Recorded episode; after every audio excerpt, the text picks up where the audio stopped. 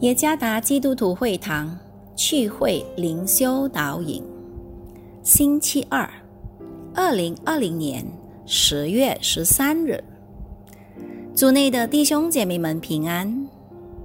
今天的灵修导引，我们将会借着圣经希伯来书十一章第八节来思想今天的主题：领受那尚未得到的。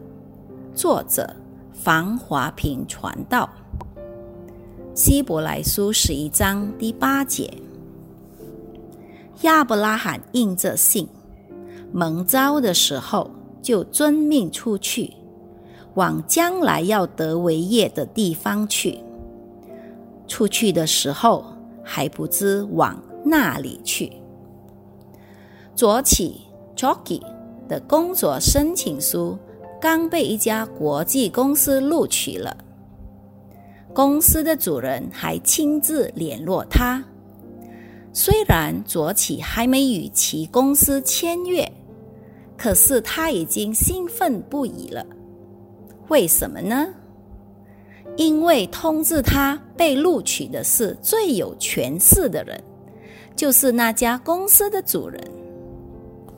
尽管还没有收到正式的录取通知书，他已经合法成为那家公司的职员。左起领受到他那尚未得到的，亚伯拉罕也领受到他那尚未得到的，这是什么意思呢？为了解释这部分，希伯来书的作者。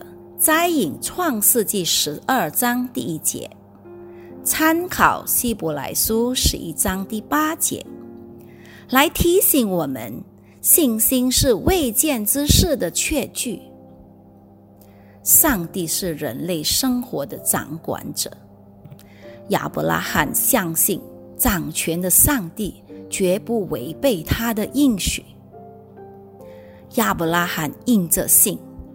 就已经领受到那尚未得到的天赋，上帝在耶稣基督里赐予他儿子们赐福的应许，是持续发展性的，以至于需要信心来按照上帝的计划行事。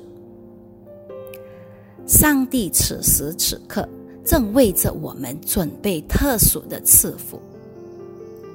物质上的赐福能算得上是持续发展性的。